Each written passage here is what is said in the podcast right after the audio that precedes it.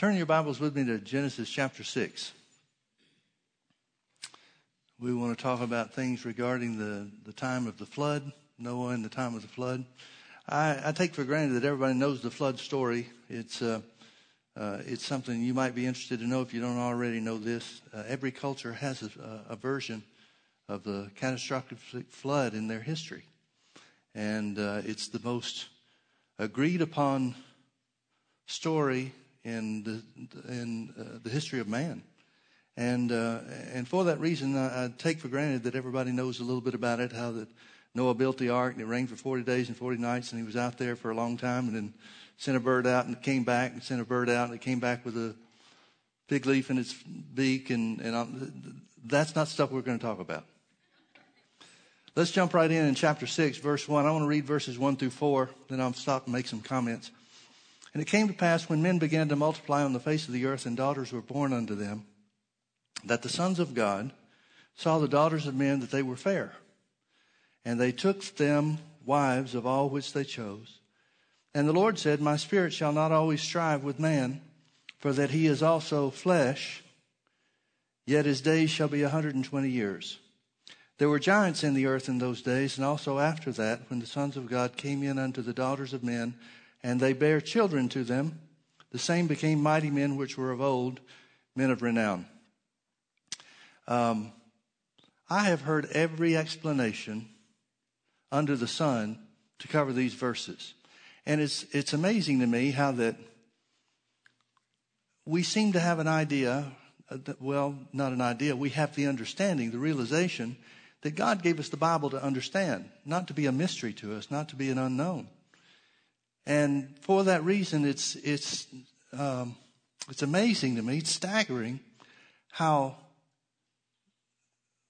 scholars, men that are otherwise, at least in my opinion, steady and stable to, to some degree, will invent doctrines to fit these scriptures. Uh, one of the most uh, common ideas about this is that uh, angels came down and had sex with women and uh, bore children. Well, when did that start? Jesus said, talking about the angels that in heaven, they need, the angels in heaven neither marry nor are given in marriage. And, and some will say, yeah, but he said the angels in heaven. These aren't the angels in heaven. These are the fallen angels. Well, Jude verse 6 says the fallen angels are reserved in everlasting chains under darkness until the time of the judgment. And it's amazing to me how that, that people will take a couple of words in this passage of scripture and build a doctrine that, that contradicts everything else that we know about the Bible just to fit some words. Now, I want to, uh, to uh, side in with the Jews on this, this issue, this topic. There are a lot of things about the Jewish language and the words that are used that without an understanding and without some information about it, these scriptures are, um, well, at the very least, blind to us, hard to understand. But when you understand some things about the Jewish language and what's being said, what's really being said, and the whole purpose for it being said, then it makes better sense. So I'm going to share with you the, Jew, the ancient Jewish teaching on these passages of scripture and, and some others surrounding it. Okay? A couple of things you need to know before we get into it. One is the, the Jews accept and revere the, the Torah, which is the first five books of the Bible. These are the books that God dictated, word for word, literally letter for letter by letter, um, to Moses.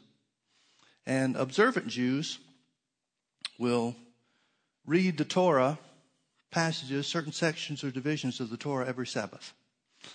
Now, the Torah, and there are very, very strict rules and regulations for the copying of the Torah and making copies and, and so forth. Uh, un, unlike any other uh, book known to man, really, I guess.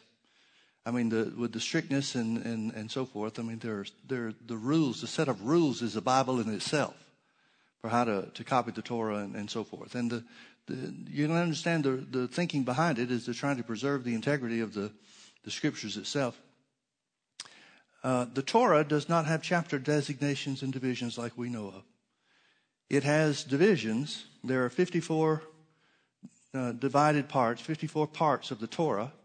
So every Sabbath day, observant Jews will read one or in some cases two. And usually those uh, divisions are anywhere from five to ten chapters that we know of in the English translation, the English Bible. But each of these divisions are called a Sedra. And Sedras are divided according to the beginning and the end of a story. So each Sedra has its own theme. As such, the Sedra, or Genesis chapter 6 and verse 1, where we started reading, is at the tail end of another Sedra, the first Sedra. As a matter of fact, the first Sedra goes from Genesis 1 1, what we know of as Genesis 1 1. In the, beginning, in the beginning, God created the heavens and the earth. And it goes down through what we know of as Genesis 6, verse 8. And the theme of the first Sedra is very simply this the fall and the decline of man. So these verses, 1 through 4 that we read, and all the, the first eight verses of the chapter, is a part of the first Sedra and has to do with, relates to, and is governed by the theme of the decline of man. So with that in mind, let's start again in verse 1. And it came to pass when men began to multiply on the face of the earth and daughters were born unto them. Now, the word began is, uh, is a little bit interesting in the, um, in the Hebrew. I don't know how, I'm not going to try to pronounce the Hebrew words because I'd mess it up and take away from it and get you laughing and then you'd miss the point of the, the message. But the word began does not just simply mean something started. It means something new started. So it says they began to multiply, that means to increase. But it, this began to increase or began to multiply means a whole lot more than what is translated in the English. The began to multiply and began to increase simply means this. It means they turned away from traditional uh, values and started something according to their own ideas. Now, we could stop and take some time, and I don't want to do this. But if you go back in some of the previous chapters uh, and look at the lineage, the, the, this one begat that one, this one begat that one, you'll find that Noah, his father is named Lamech. His father in law is named Lamech. The name Lamech has a, a, very distinct and specific meaning as to what was going on in society and, and civilization at that time. Noah's father names him Noah, and the name Noah means rest. And he says something about Noah. Uh, let me just read it to you from Genesis chapter 5, verse 29. Lamech called his name Noah, saying, Noah meaning rest, saying, This same shall comfort us concerning our work and toil of our hands because of the ground which the Lord has cursed. Here's what that means. That means Lamech says, Noah is going to turn things around so that we're not going to have to work hard to get the ground to produce for us. In other words, the idea is he wants something, wants the benefits without the work, benefits without responsibility. Noah's father in law is also named Lamech, and the Bible tells us he's a descendant of Cain. And uh, the Bible tells us that he married two wives one wife to be a mother to his children, and the other wife just for pleasure. So he changed the concept of marriage for a very specific purpose. He wanted to dis- disassociate sex from responsibility. So he had a wife designated, you're just for sex. The other wife, she'll take care of the kids that are born and, and the, the wifely duties and take care of the servants and everything, but you're, you're just for sex. Well, I, I don't have any doubt whatsoever that Lamech, the father in law, was made man of the year. I mean, to every guy that's ever lived, that sounds great. Somebody always available, never has a headache, never says no.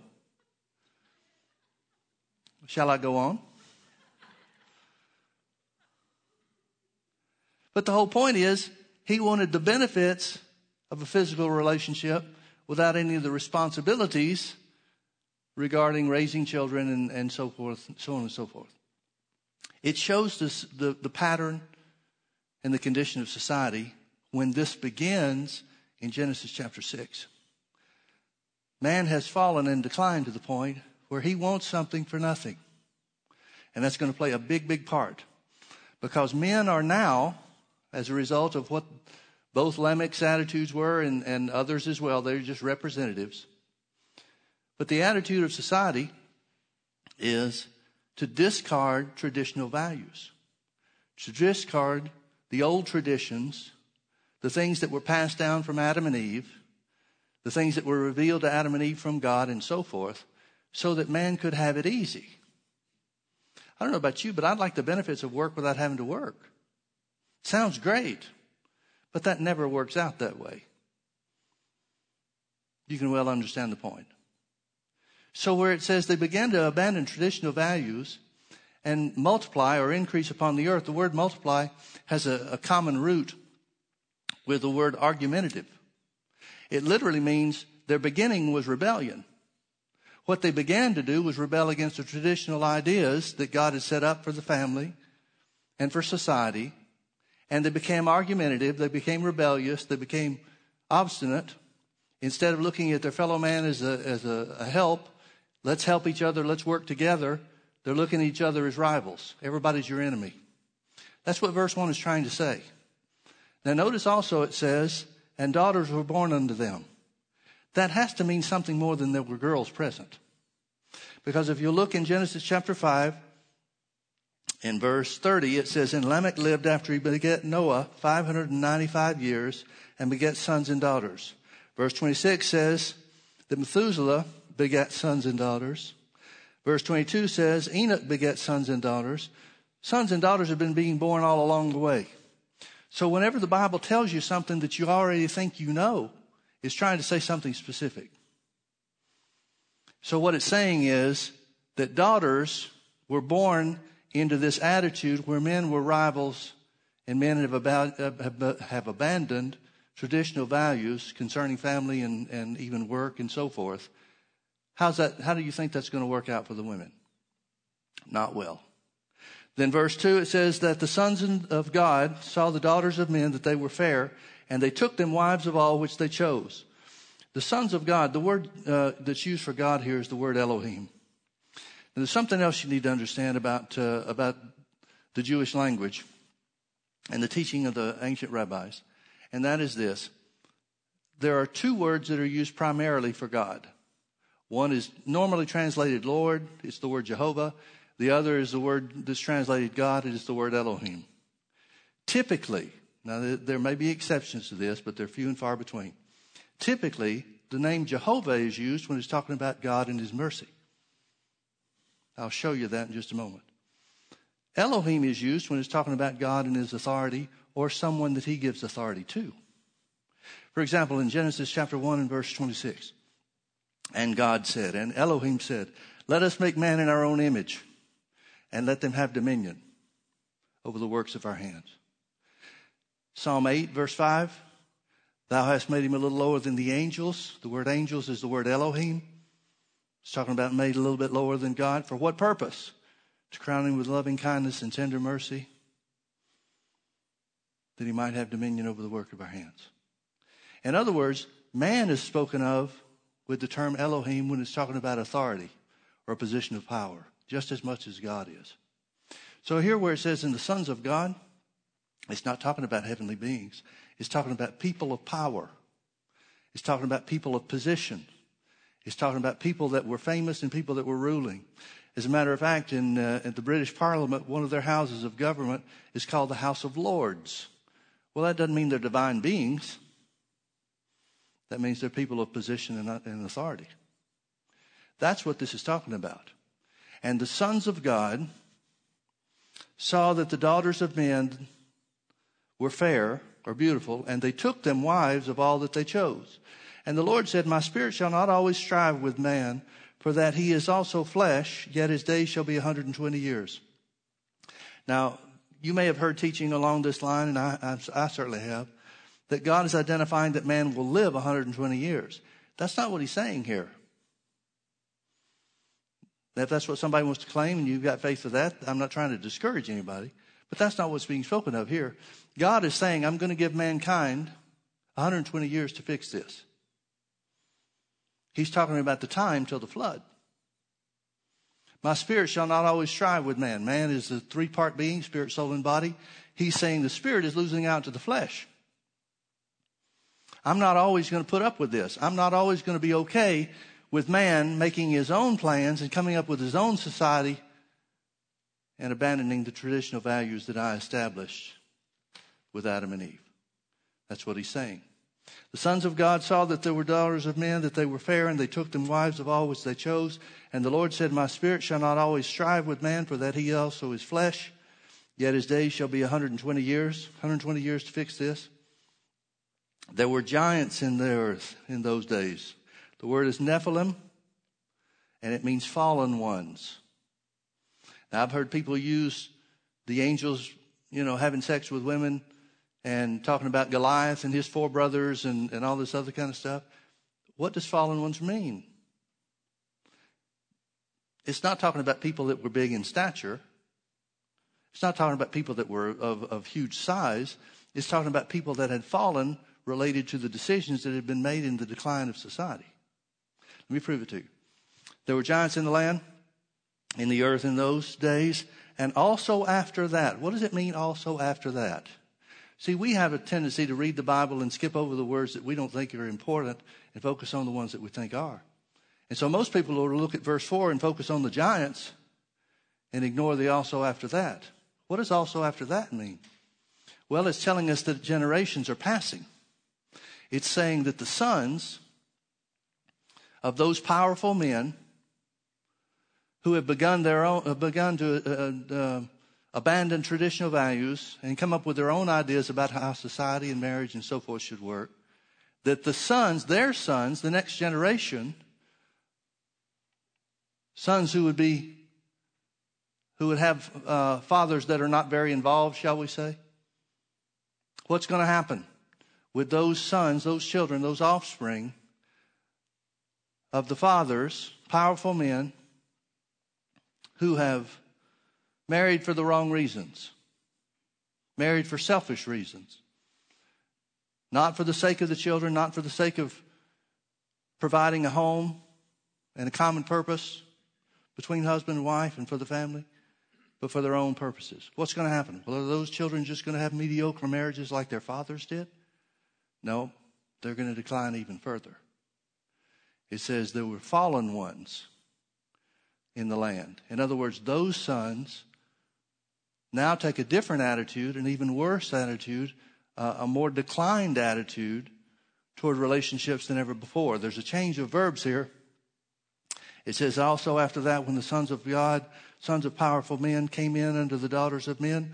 Notice in verse 2 it says that the sons of powerful men took them wives of whichever they chose.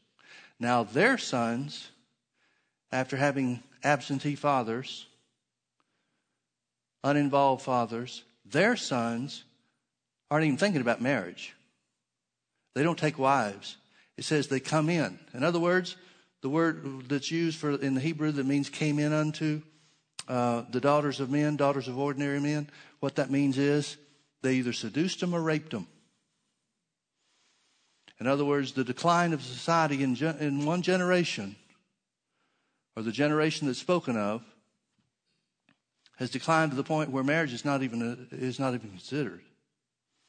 Now it's just the powerful men that are taking advantage of women at their will. Now, folks, stop and think about how common this is in our world.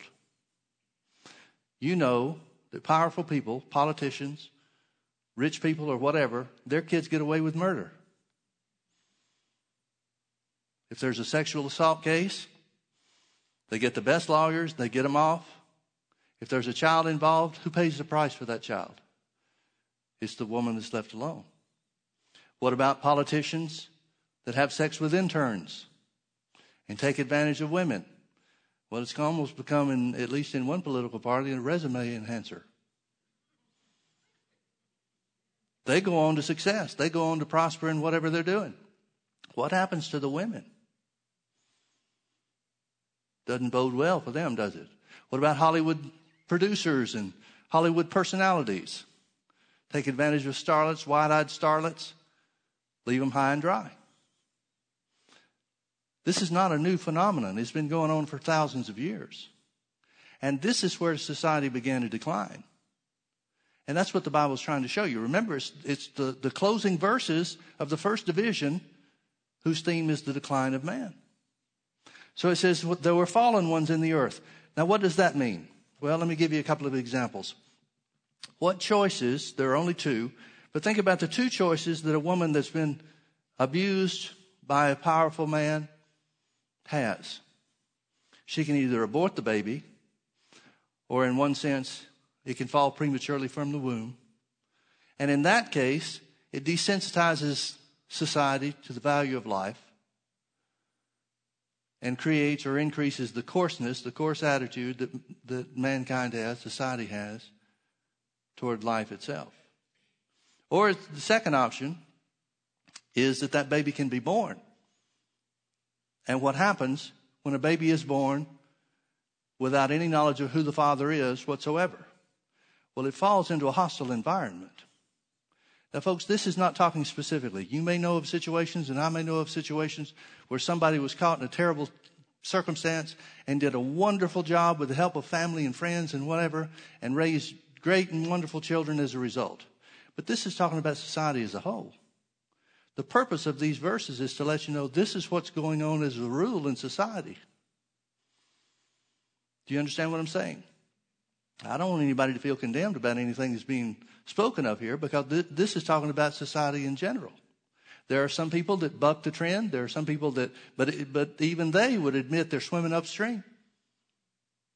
There are difficulties and, and hardships involved with it. And some do a wonderful job. And think about other situations in society where some kids, uh, maybe a, a child is born after a father is killed in a war. There's no father there. He's never met his father. There are opportunities for that father to still be involved in his life by family and friends relating to them the heroism of the father or the, the sacrifice for country and so forth. There are exceptions to this, but it's talking about a society as a whole. I, I hope that comes across. I sure mean for it to. So it says there were fallen ones in the earth in those days. In other words, this is the degradation and the decline of society. The fallen ones in those days and also after that, when the sons of powerful men came in unto the daughters of ordinary men, and they bare children to them, the same became mighty men which were of old men of renown. It doesn't mean in a good way. They were mighty. The word mighty means bully or tyrant. It means men that bring desolation. Now, here's one thing you can check out for yourself, and that is you look at the crime statistics nationwide and find out who are the most destructive in society. You'll find out those are children without fathers, young men growing out without a father influence. You find out the majority of the people that are in prison are going to be people without a father influence. You find the people that cost society the most as far as destructiveness is concerned, the children, young men without fathers. That's what this is saying. And that's what it's telling us. It's telling us that society has declined and degraded to such a point where this was the norm. And God saw that the wickedness of man was great in the earth and that every imagination of the thoughts of his heart was only evil continually. And it repented the Lord that he had made the man on the earth and it grieved him at his heart. And the Lord said, I will destroy man whom I have created from the face of the earth, both man and beast, and the creeping thing and the fowls of the air, for it repenteth me that I have made them. But Noah found grace in the eyes of the Lord. Here's the end of the first Sedra, the first division of the scripture. But Noah found grace in the eyes of the Lord. The decline of man and the division of the, of the scripture, of the Torah, that specifically the theme is specifically the fall and decline of man, ends with God's grace being shown to man in spite of the condition of mankind. Are you with me? Verse 9. These are the generations of Noah. Noah was a just man and perfect in his generations, and Noah walked with God. And Noah begat three sons, Shem, Ham, and Japheth. Now I want you to look back with me to uh, Verse 32, the last verse of chapter 5. It says, And Noah was 500 years old, and Noah begat Shem, Ham, and Japheth. Again, anytime the Bible tells you something that you think you already know, it's telling you for a reason. Now, somebody tell me the difference between the verse 32 of chapter 5, and Noah was 500 years old, and Noah begat Shem, Ham, and Japheth, and verse 10 of chapter 6, and Noah begat three sons, Shem, Ham, and Japheth. Folks, this is the story of Noah. The story of Noah, at least for our purposes, is not about the flood. It's about Noah and what he built. The difference between the two verses, it tells us in the first verse that he had three offspring Shem, Ham, and Japheth. It tells us in the second verse, chapter 6 and verse 10, that he made sons out of them. And he made sons out of them in the worst possible condition to raise family. In a condition where man has declined to such a degree that the thoughts of his heart are wicked and evil continually. And Noah built sons in that environment. I don't know about you, but I want to know how that worked. I want to know how to do that. It's very important. Notice it says, the earth also was corrupt before God, and the earth was filled with violence. There's, um, uh, well, let me go ahead and read verse 12, and then we'll make some comments. And God looked upon the earth, and behold, it was corrupt, for all flesh had corrupted his way upon the earth. As I said, God talks about himself and uses two different names for himself. Usually it's Lord or, or Jehovah most often translated Lord in the scripture when it's t- speaking specifically about his mercy. When he's t- talking about his power he's talking about the, the authority side or the judgment side, he uses the name Elohim. He also, in this passage between the two divisions, he changes the way that he talks about man. In the first uh, verses of uh, chapter 6, he talks about man using the name Adam. Man is translated, the, the Hebrew word Adam is translated man. But here, when it begins the second one, it says in verse 12, God looked upon the earth, and behold, it was corrupt, for all flesh had corrupted his way upon the earth. Verse 13, let me read that too. And the God said unto Noah, The end of all flesh is come before me, for the earth is filled with violence through them, and behold, I will destroy them with the earth. The word flesh literally means meat. It means there's nothing left to mankind but bodies. They've given themselves over completely, and that's what he means. My spirit will not always strive. He doesn't mean the Holy Ghost will give up. He means the spiritual part of man is lost almost completely to the fleshly side of man. And it literally is the word meat. That's all man was, was meat. And he says, the end of the earth has come because of the conditions, the decline of mankind. All he is is body. He's abandoned the spiritual side of himself. He's even abandoned his intellect to follow his bodily desires. Now, there's when it talks about um, uh, Noah, and, and, let me let me spend the next ten or fifteen minutes, I guess, talking about what Noah built and how it worked. According to the Jews, now there's no way to prove it, but you can't disprove it either. So they could be right, don't, it's not a guarantee that they're right, but they certainly could be. The Jews believe that God appears to Noah when Noah is 480 years old, 120 years before the flood. And he tells them the flood is coming. So that Noah, having been given instruction to build an ark, having been given certain specific instruction about how to build it and what to do and so forth, you got to realize nobody had built ships in where Noah was. I don't know if shipbuilding was even an issue in that day. We don't have any way to know one way or the other. But God did not just cause Noah to wake up one morning and look out his window and there was an ark. Why not? Because it's important. The work that Noah did for the next 120 years was very important. Important in the building of his sons. Now, his sons were born when he was 500 years old, so that means Noah started building the ark 20 years before his first son was born. I got my math right? You with me? What does Noah do when he starts building the ark? He doesn't have any power tools. We don't know what the condition of, of building was in those days. We don't know if he's taking an axe and timbers. We don't know if he has to invent tools by the wisdom of God to, to make things work. We don't have any information about that whatsoever. But what we do know is that Noah began doing something in the midst of a wicked generation that was unlike anything that anybody else had ever done. And it would certainly, if not right away, the first day or two, within a, a short period of time, it would generate enough interest so that people would question what he's doing. My point is very simply this it put Noah on the spot almost immediately to declare himself as working for the Lord and warning the people of his generation. A lot of these people would have been friends, acquaintances, and so forth, warning them about the destruction to come. Now, it's one thing to do it for yourself, but now he starts having kids. A couple of decades later, he starts having children. What would you think? And think about this from a parental, parental standpoint. What would you think about your kids, bringing kids into the world, knowing that there's a flood coming, but knowing that you're the ridicule and the butt of everybody's jokes of a whole generation? And you know what people are like when you warn them about the, the coming destruction or the, the end of times and so forth. Nobody takes that well.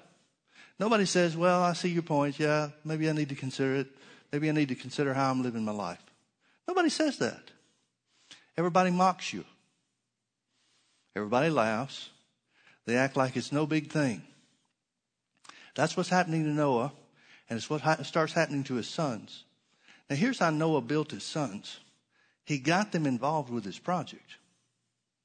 Instead of taking the position that so many parents do today, well, honey, we don't want you to be dis, uh, discouraged. We just want you to be happy. We don't want you to experience the ridicule, so don't feel bad when you see daddy out there building the ship. We don't want you involved.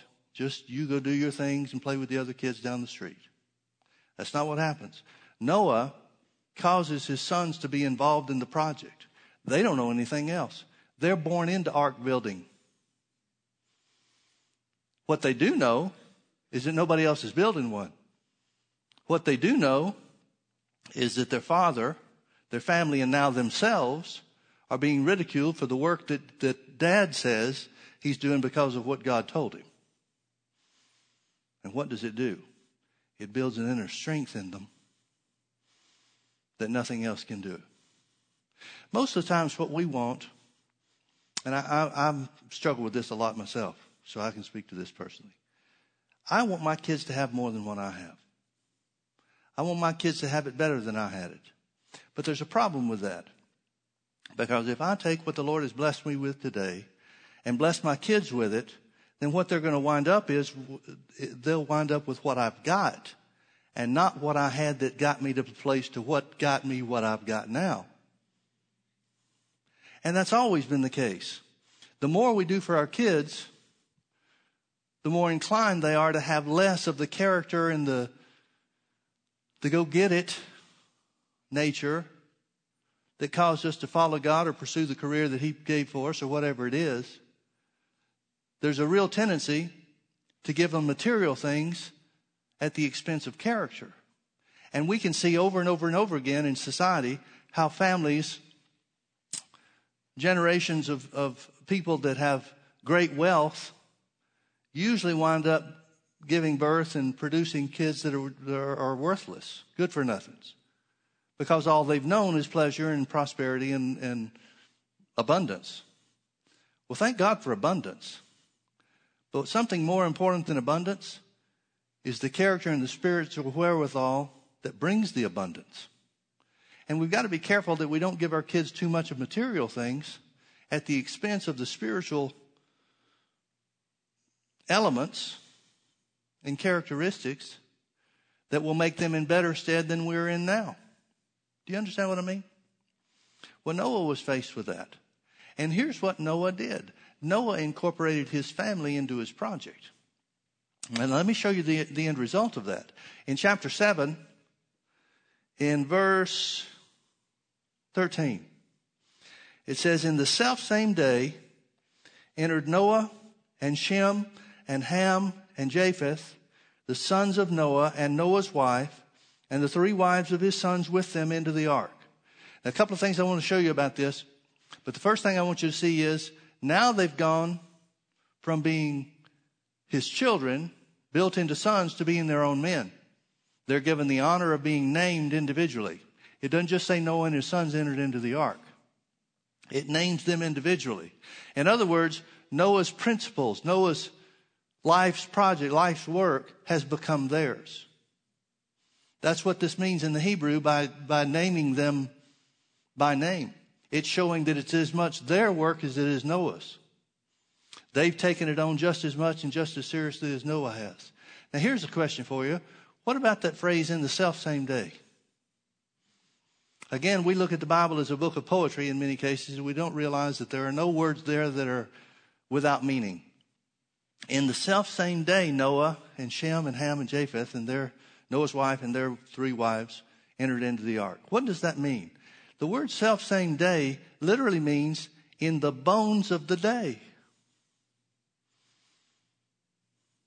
You can well understand why it's not translated that way in English.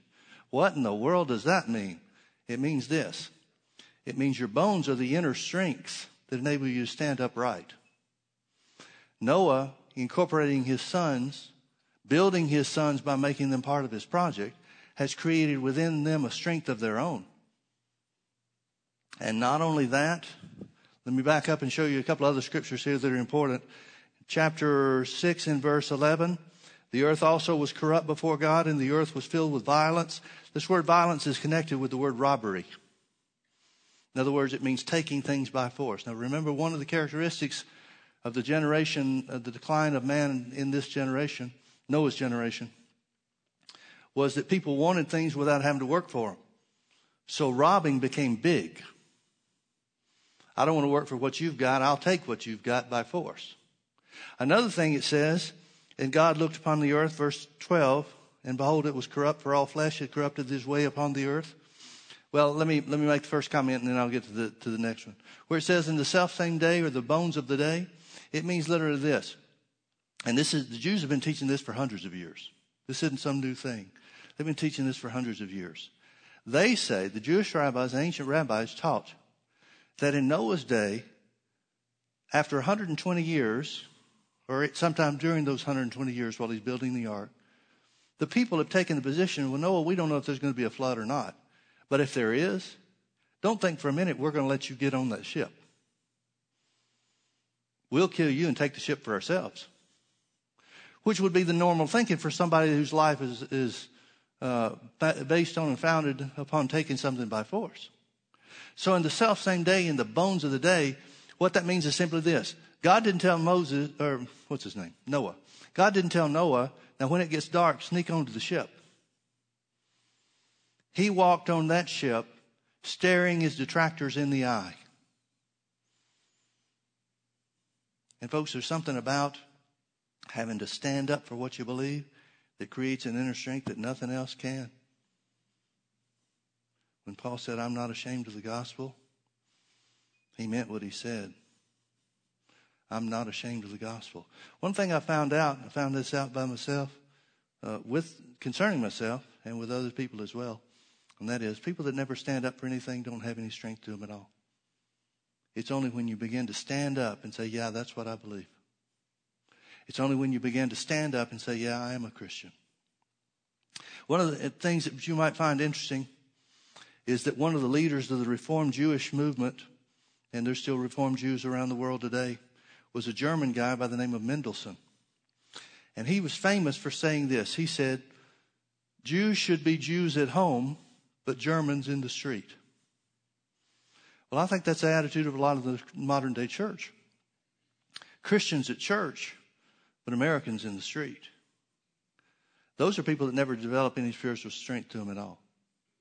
That's not what Noah did. Noah put his sons right in the middle of the fray, right in the middle of the fire. He put them right in the middle of the position where they had to decide for themselves how are they going to handle the ridicule?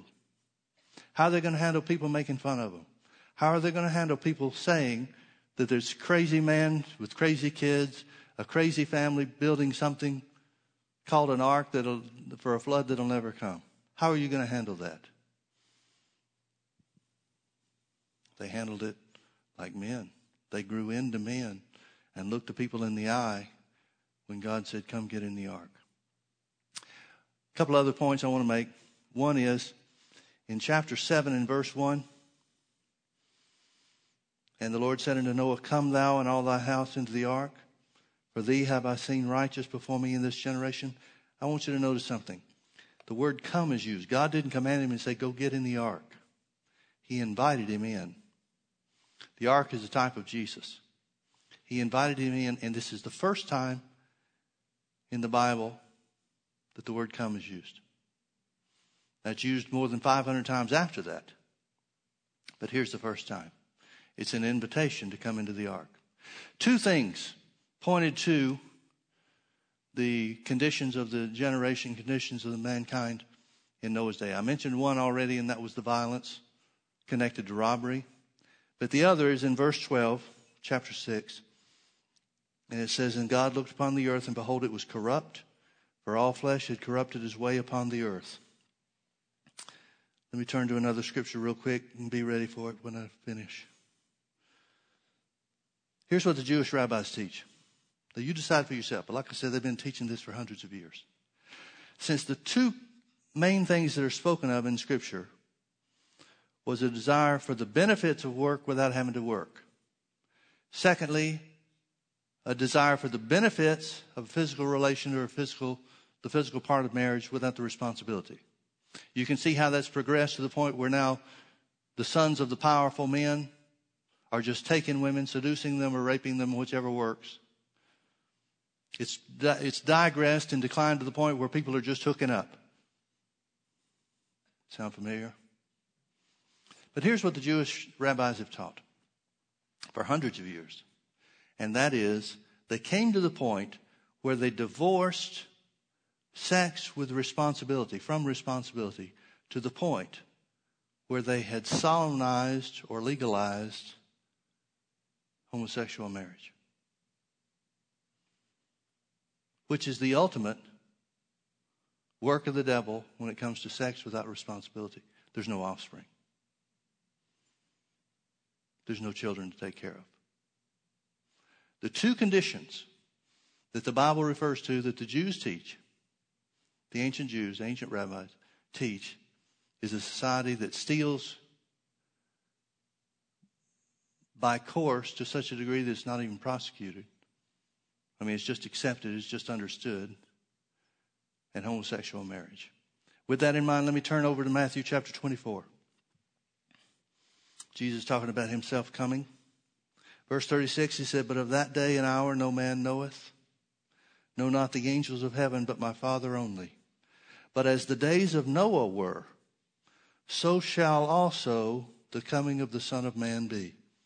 For as in the days that were before the flood, they were eating and drinking, they were meat sacks, all they were concerned about his body. They were eating and drinking, marrying and giving in marriage Notice the emphasis on marriage, the marriage relationship. Now, what do we know about the marriage relationship?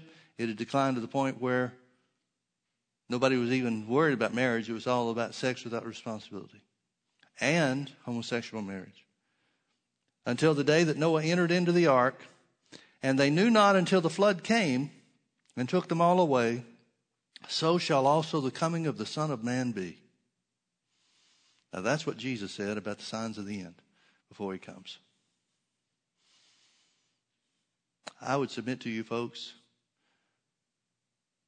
that we are in exactly, we mean society, present day society, is on exactly the same course that the Bible describes in Noah's day. And we may be even far along the, far enough along the track to say it's exactly the same. If not, we don't have much further to go. Jesus said that's what things are going to be like when he comes. Amen? Let's pray. Father, thank you so much for your word. Thank you that it's true. Thank you for the privilege that we have to understand the word, to understand your meaning, to understand how important it is to hold fast things that are given to us, the instructions that are given to us from Scripture, that we may live our life thereby. We thank you, Father, for your blessings. We thank you for the privilege to be kept by the Spirit of God Father, we ask that you would help us to reach people before the end comes in a mighty, mighty way. That we'd be willing to stand up in the heat of the day, in the face of ridicule, and say, I believe in Jesus. I believe in the Word. I believe it shall be even as it was told us. We ask you, Father, to strengthen us by your Spirit to do just that. We ask you for open doors to bring people into the kingdom of God. In Jesus' precious name. If you can agree with that prayer, say amen. Amen. Well, God bless you. Thank you for being with us.